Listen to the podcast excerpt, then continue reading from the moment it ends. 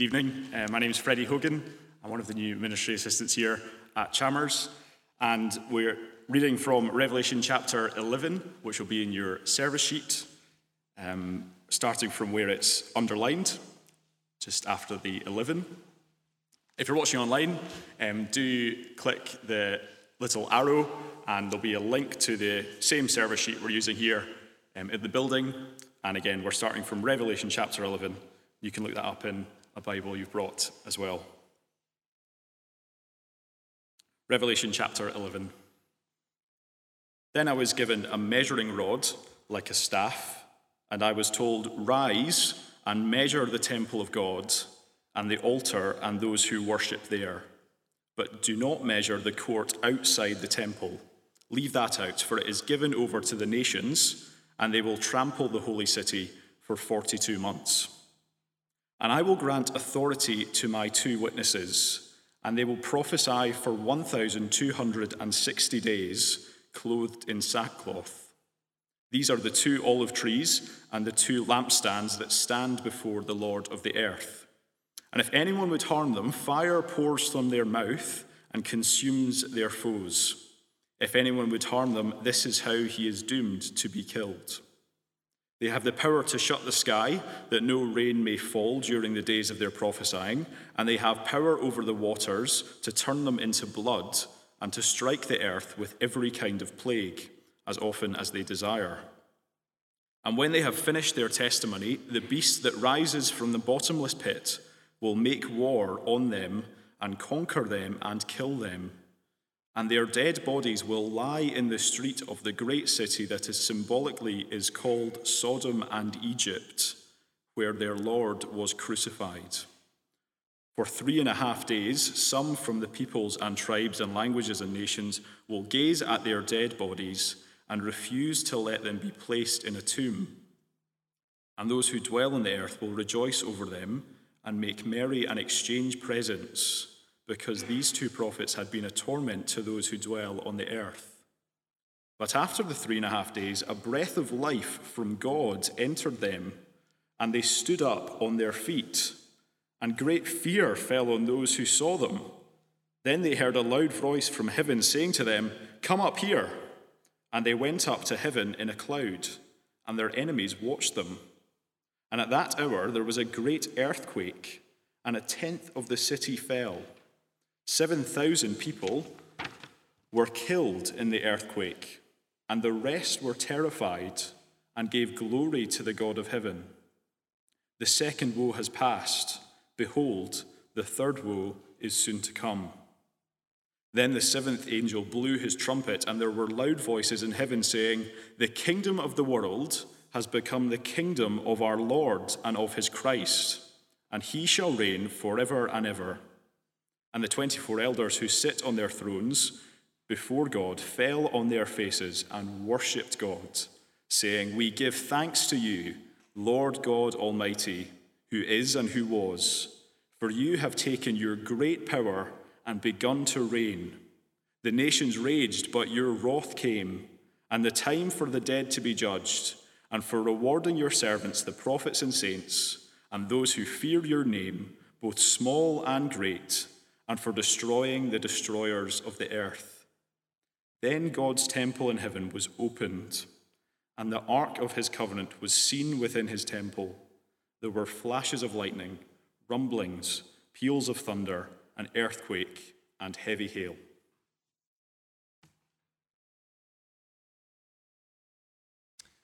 Thank you, Freddie. Well, let's pray as we come to God's word together. Our Father, we thank you for this revelation from Jesus Christ to his church, given through his Apostle John. A revelation that tells us what is really going on. As we look with the eyes of faith and with the instruction of your word, help us, Lord, to listen. Help us to be encouraged, for this is a passage for our encouragement. And help us to be galvanized, to go out as witnesses of the glorious gospel of the Lord Jesus with a confidence of all that this vision says as we do so. And all these things we pray in Jesus' name and for his sake. Amen. Thank you, Laura and Freddie and Jay, for leading us. Now, the service sheet contains that reading plus a little more from this section of Revelation. And also the single sheet inside the service sheets gives you an outline of what we are going to look at, with the sermon notes as the title at the top.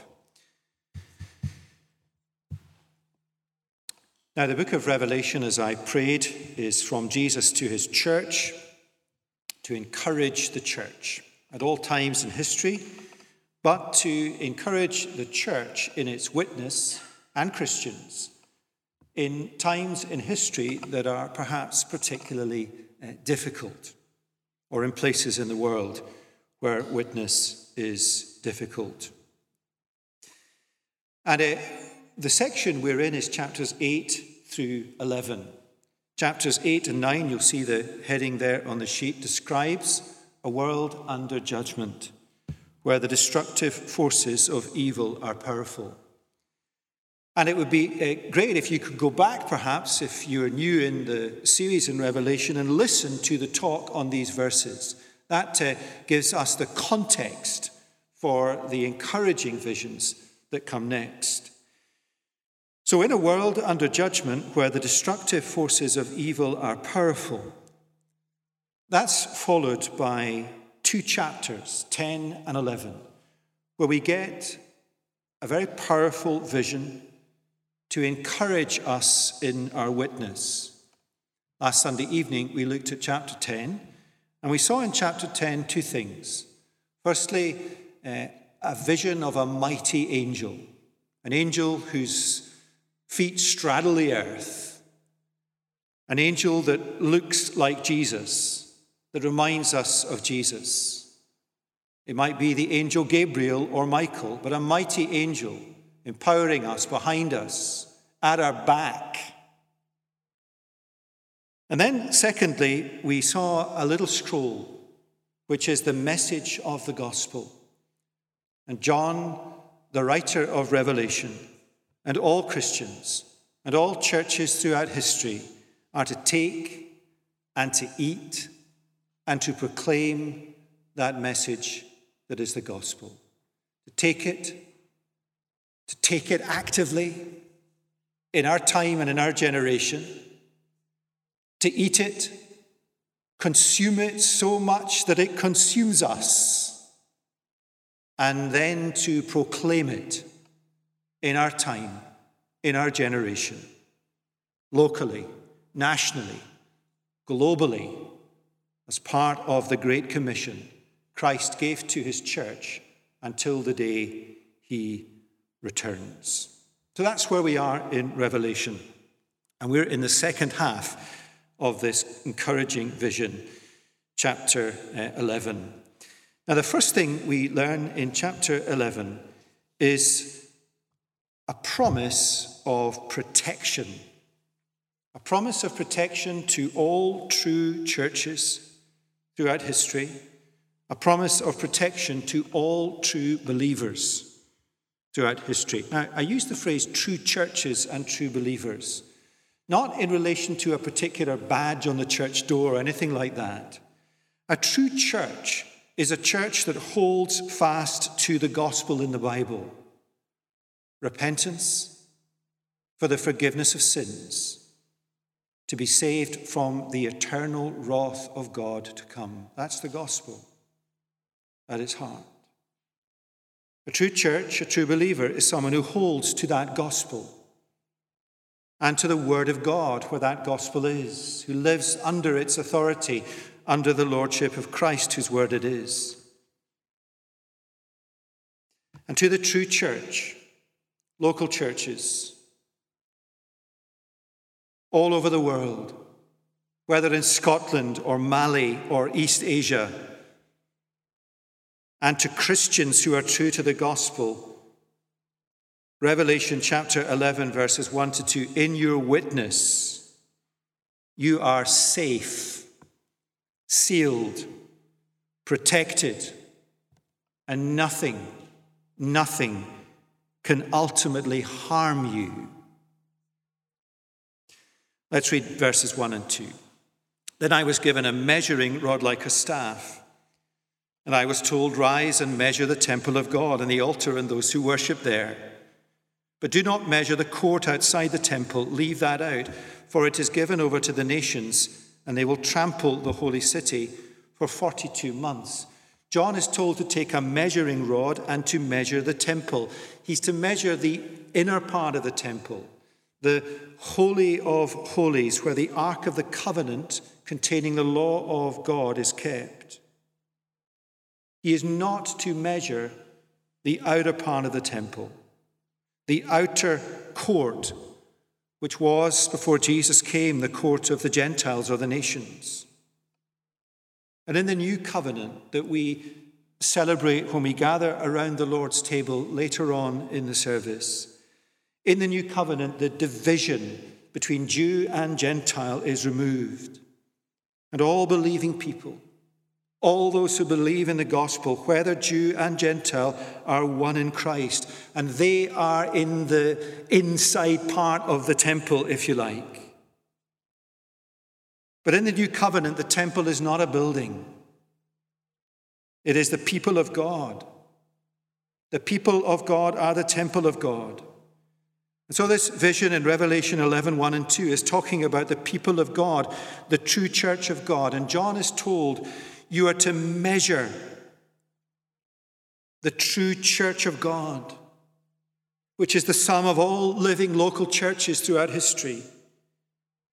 And you are also to measure or count those who worship there. Measure and count. Now, the point of this vision is that the people of God, the true church of God, the true living churches in the world and today and throughout history are protected. It's not that you've got a mighty angel behind you or that you have a message to proclaim that is the message that saves humanity. You have the protection, the mark, the seal of God on you.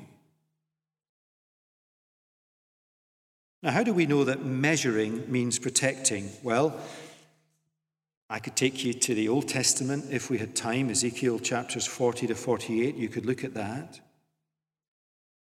Or elsewhere in the book of Revelation. Numbers like 144,000 in chapter 7, a vast multitude. A vast number, but an exact number known to God. Sealing, the seals in chapter 7 or chapter 9. Believers are sealed, marked. Sealing, measuring, counting are all ways of expressing God's protection.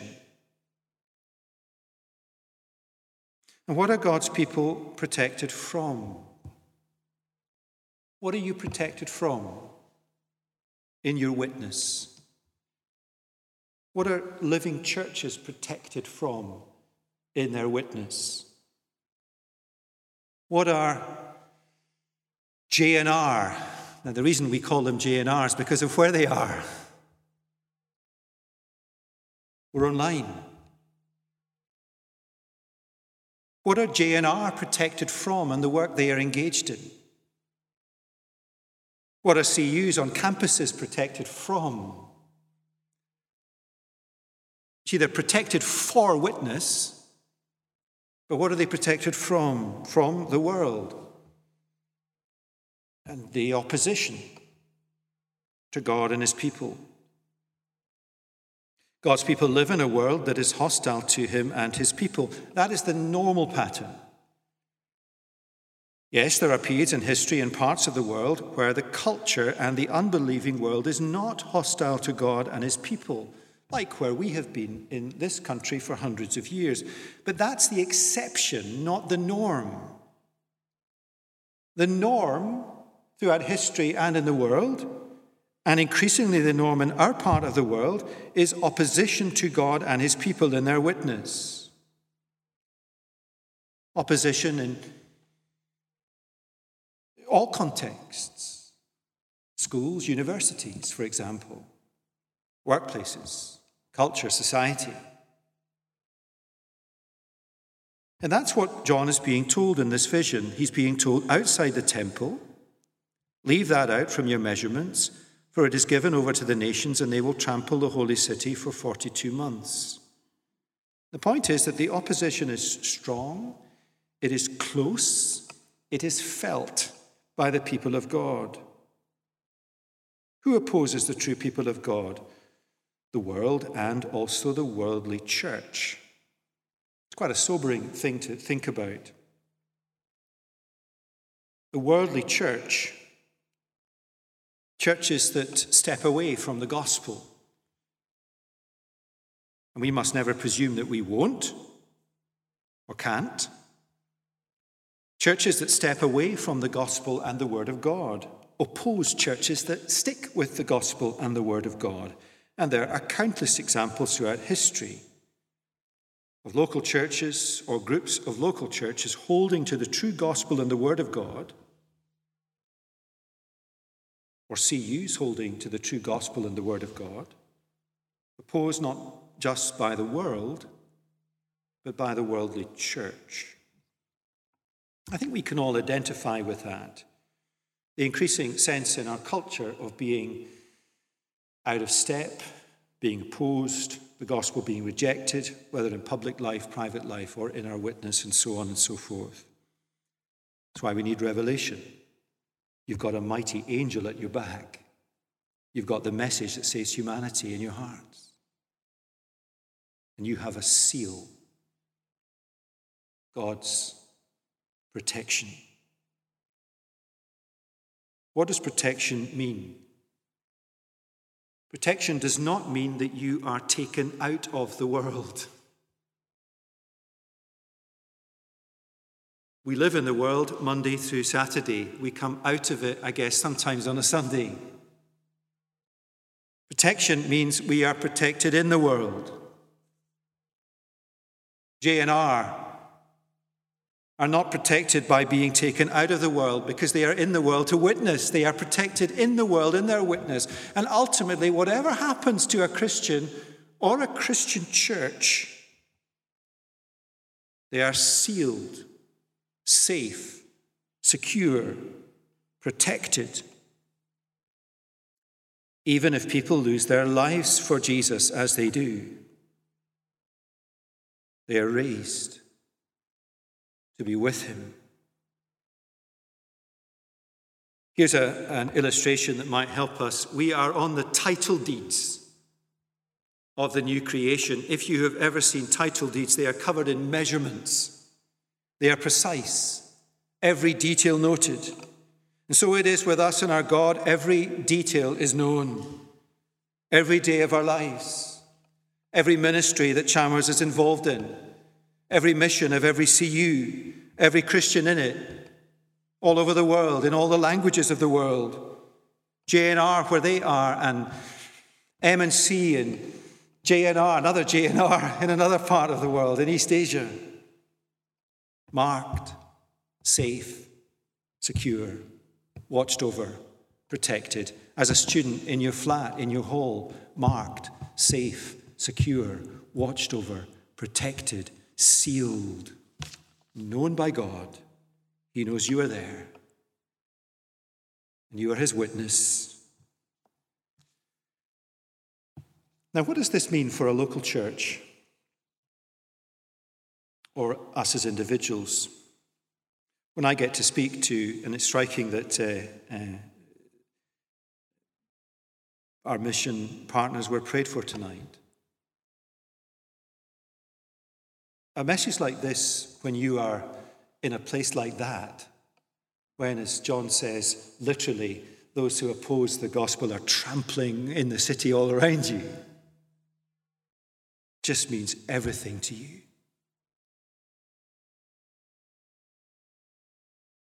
when they plant new churches in regions of Mali where extremist terrorism is a threat.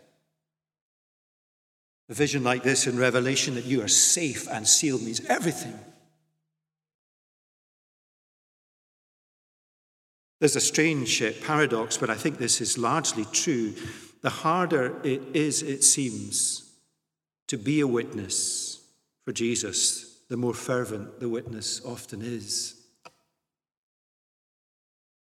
Very often in parts of the world where you cannot tell the people the gospel, that local churches and Christians are the most galvanized to do so. And in parts of the world where there is freedom, we don't. And as we move in this part of the world from unlimited freedom to tighter restrictions, and we're in a world of restrictions at the moment. Here we all are with masks. As Christians, we are facing more restrictions. It's not as easy. But do not doubt that these restrictions in our culture and in our lives will do anything other to true churches and true Christians than galvanize their witness. And there may come a day, perhaps not too far away, or a church like Chalmers or gospel churches in the city or CUs, when the threats come, when our witness is opposed and threatened, we will turn to these promises in Revelation, and they will be to us like precious gold. And is it not the case that they are already becoming more and more precious? Both Sam, who leads a church plant from Chalmers called Redeemer, and Andy was here for a number of years. He leads a church plant in Charleston, in Dundee, Redeemer and Charleston, two churches in opposite poles of our culture, close to our hearts, very different, both fragile. Sam and Andy, this week on the phone, were both upbeat, but aware of the fragility of these churches in their early days. But because they are true to the gospel, they have a seal on them. God will keep them safe.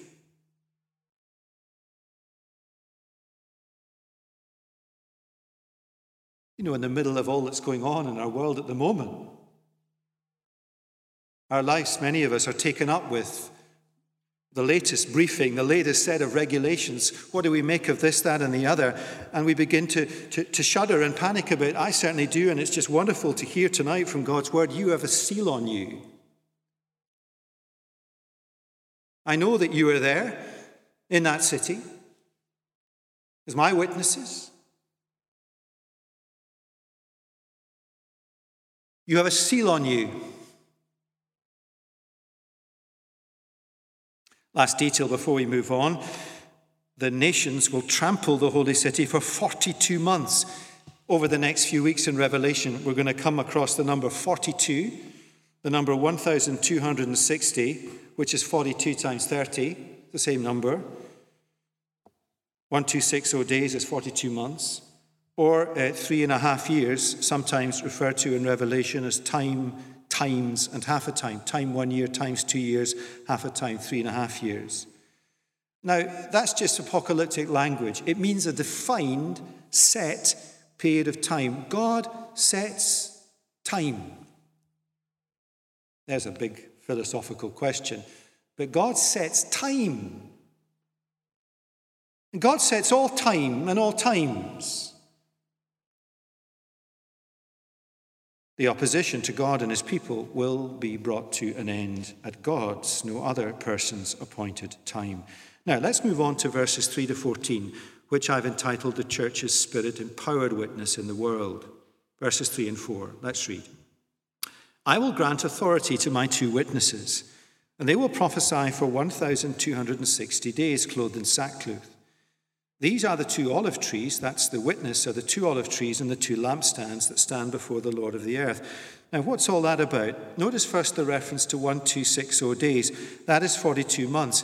It's the same time as the opposition to God and his people lasts. The simple point being made is that all through the period of opposition, when people are trampling at the city, at the doors of the church, all through that time, Witnessing is going on. Now flip that coin. All the way through the time in history where witnessing is going on, there is opposition at the door. Why change from 42 months to 1,260 days? To confuse us? No. Well, one thing, it's the way apocalyptic literature works, using different numbers or ways to make the same point. I wonder, though, if it's not just a simple and practical point being made. 42 sounds a lot shorter than 1,260. Witnessing to our mates, our friends, our neighbours. Witnessing as churches and communities, particularly in tough times, witnessing as CUs and campuses can feel like a long haul. The witnesses are clothed in sackcloth. Their message not only speaks about repentance for the forgiveness of sins, that is, the message itself is costly, but speaking the message is costly. Now, what is meant by the two witnesses? Who are they? Well, the answer is found first in the immediate context in Revelation.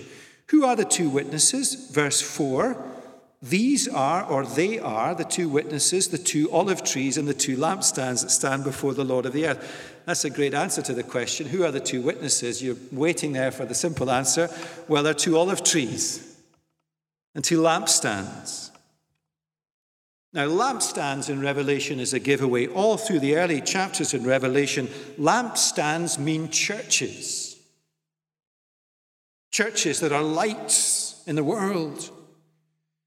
And the olive oil from the olive trees is fuel for the lights, power for the lights. Now, John has in mind, and if you open up the service sheet, you'll see this passage. John has in mind here an important Old Testament prophecy from Zechariah. And I've printed that for us in the service sheets. Let's read it together. Zechariah chapter 4, verses 1 to 6. The reason I'm going to take you to this passage and read it is the way we understand what's going on in a book like Revelation is we don't turn to some big tome on the shelf. We turn to other parts of the Bible for understanding. It's all there. Let me read this for us. The angel who talked with me came again and woke me like a man who is awakened out of his sleep. And he said to me, "What do you see?" I said, "I see and behold, a lampstand all of gold with a bowl on top of it and seven lamps in it, with seven lips on each of the lamps that are on top of it. And there are two olive trees by it, one on the right of the bowl and the other on its left. And I said to the angel who talked with me, 'What are these, my Lord?' Then the angel who talked with me answered and said to me, 'Do you not know what these are?' I said, 'No.' Then he said to me, 'This is the word of the Lord to Zerubbabel, not by might, not by power, but by my Spirit, says the Lord of hosts.'" Now you may know that verse. Kind of verse you might text somebody. Not by might, not by power, but by my Spirit, says the Lord of hosts. You probably didn't know it was from Zechariah chapter 4. Zechariah is a prophecy just after the end of the exile. Zerubbabel is the governor in Jerusalem. He is responsible for rebuilding the temple. In this vision, in Zechariah, the lampstand refers or represents the temple, which in the Christian era, for us now, stands for Jesus and his people, the church. The olive tree supplies the oil for the lampstands of the temple. But here in this vision, Zechariah asks for more information about the olive trees, and he is told, "Here is the word of the Lord to Zerubbabel, the governor in Jerusalem." This is what he needs to know. "This is the word of the Lord, not by might, not by power, but by my Spirit, says the Lord of hosts." In other words, you can do nothing. You cannot build the temple, Zerubbabel, unless you have the power of the Spirit of God with you. And to the church today, you cannot build a temple, which is the people of God. You cannot grow the church. You cannot see people converted in your mission on campuses in our universities, but by the might of the Spirit of God. That's what it's saying. And what John sees in Revelation is a reminder of how God will empower the church's witness. The olive trees represent the work of the Holy Spirit in the church. You see how John in his vision, or Jesus through John in his vision, is building our confidence as living local churches, as CUs, as Christians, through all of the challenges and difficulties of living and witnessing as churches, as Christians in the world. God protects us and empowers our witness through the Holy Spirit. Or go back and embrace chapter 10. You have a mighty angel at your back. You have the saving message for humanity in your hearts. You have a seal of God on your heads. And you have the power of the Holy Spirit when you speak. Why are there two witnesses? Well, I think it just means Jesus Christ and his church. I think that's what's going on. Jesus Christ and his church. How powerful is the power of the Spirit that we have? Verse 5, if anyone would harm them, fire pours from his mouth and consumes their foes. If anyone would harm them, this is how he is doomed to be killed. They have the power to shut the sky, that no rain may fall during the days of their prophesying. And they have power over the waters to turn them into blood and to strike the earth with every kind of plague, as often as they desire. Now there are allusions here to the days of Elijah and the days of Moses, when God in his power worked through them. Notice too in verses 5 to 6 that power is associated with speaking. Fire forced from their mouth.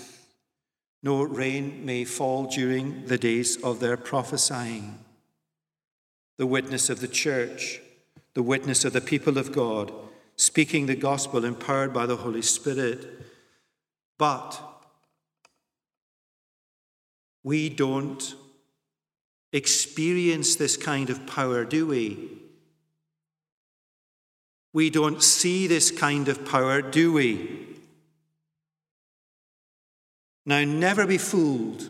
And Revelation helps us with this. Never be fooled by analyzing stuff in the Christian life through the lens of how you analyze stuff in the world. We have a mighty angel at our backs, but we don't see him. We have the most precious saving message that humanity needs, but it feels weak, and the world calls it foolishness. We have a seal, but it's not a physical mark on our heads. And the power of the Holy Spirit is manifest in weakness.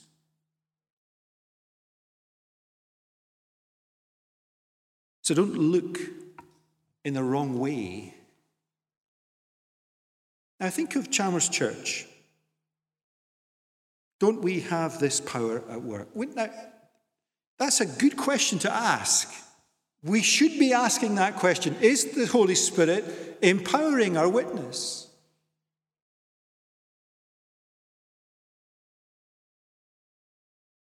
Well, over the last number of years, by God's grace, a number of people have gone out from this church into some of the toughest parts of the world.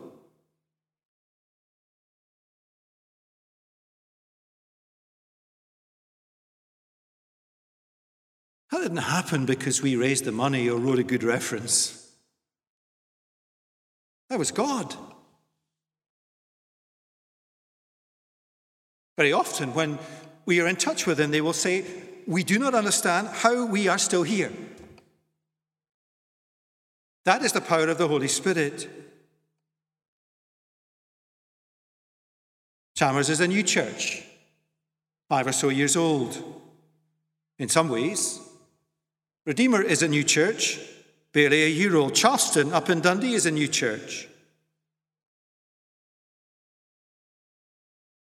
Lots of people being trained and sent out. None of it without difficulty or opposition. But is that not evidence of the power of the Spirit? We often conclude it's not because it doesn't feel like it is.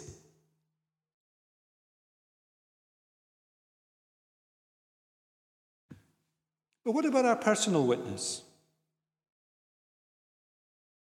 Still my anxiety in Chalmers that is not really our heartbeat yet. our personal evangelism, a sort of liberty and an openness and a spontaneity in it, looking for every opportunity and taking the plunge and just speaking about Jesus. I wonder if we will never fully know what the empowerment of the Holy Spirit means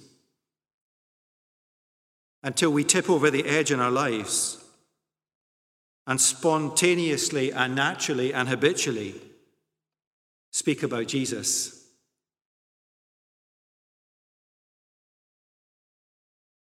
Verses 7 to 13 are sobering verses. I'll not read them. Time is against us. They describe how the testimony of the witnesses, when it comes to an end, they are killed by the beast of the bottomless pit.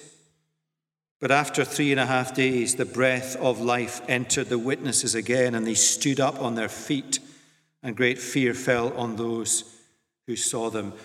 What is being described here is the killing of the witnesses. Who is responsible? Satan, the beast of the bottomless pit. There is rejoicing. There is rejoicing in parts of the world where the church's witness seems to be conquered. Some of you may have read that in the 1950s in China, when Chairman Mao eradicated to all human estimates the gospel in China, his wife, Madam Mao, claimed that Christianity is gone from China, and yet it rises.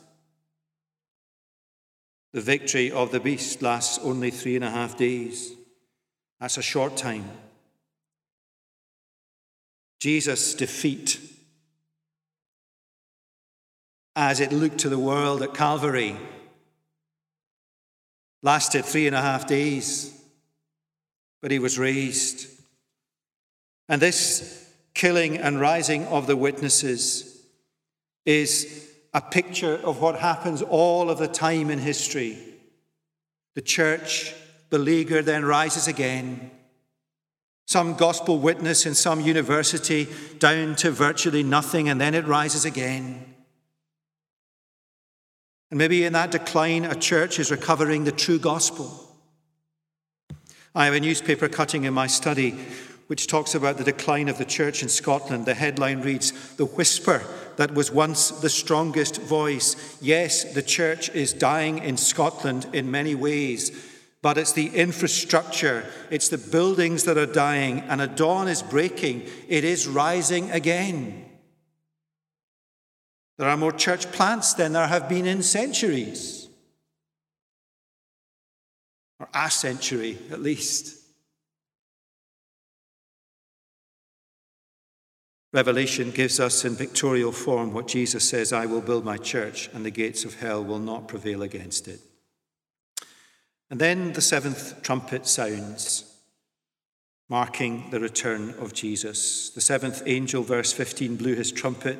There were loud voices in heaven saying, "The kingdom of the world has become the kingdom of our Lord and of his Christ, and he shall reign forever and ever." And the 24 elders who sit on their thrones fell on their faces and worshiped God, saying, "We give thanks to you, Lord God Almighty, who is and who was, for you have taken your great power and begun to reign. The nations raged, but your wrath came, and the time for the dead to be judged." That's Psalm 2 being fulfilled that we read at the beginning. And notice at the second half of verse 18, "The reward for your servants, the prophets and saints, and those who fear your name, both small and great." And we are all in the small category. But there we are, being rewarded for our witness. And so we conclude Revelation chapters 8 to 11. In a world under judgment, where the destructive forces of evil are powerful, we are all called to be his witnesses, to tell the gospel. We find ourselves in a day of new things. Churches beginning to meet again physically, the new normal, which is, I suspect, going to go on for some time. but not being able to meet for some time has given us the chance to think and reflect. Many of you are here at university for the first time. We all face a new year with the opportunity to witness. Jesus is coming. We are called to tell the gospel. We do not feel great, we feel small. The commission is to every Christian. But the encouragement of these visions in chapters 10 and 11, let me summarize as we close. You've got 7 wonderful things going for you. Number 1, you have a mighty angel at your back.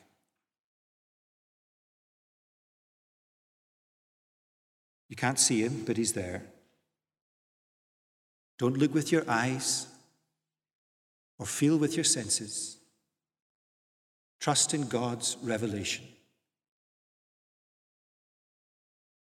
1, you have a mighty angel at your back. 2, you have the message that saves humanity from eternal wrath. No one else has it. And with that, you have a commission. Number 3, you have the promise of protection. Number 4, you have the Spirit of God empowering your witness. Number 5, you have the promise that the church will never die. Number 5B, I thought of 8.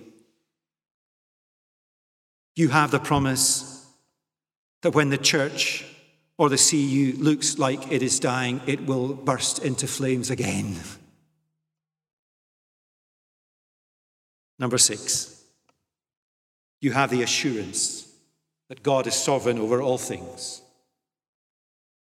Your testimony is marked out by the day, and the opposition is marked out by the day. And number 7, you know that one day, and it might be soon, the Lord Jesus is coming back, and the age of grace, the age of opportunity to respond to the gospel will be at an end. And so the commission to the church and to CUs and to Christians as we come out of lockdown is to proclaim the gospel until the Lord Jesus comes again. Perhaps with fresh zeal and heart. Let's pray. Lord Jesus, we thank you for this powerful vision in Revelation. We pray that it will indeed encourage us, not least as we come to the Lord's table and reflect on the death of Jesus Christ, the very heart of the message that we are to proclaim, the message that has saved us from our sins and the wrath to come. For Jesus' sake. Amen.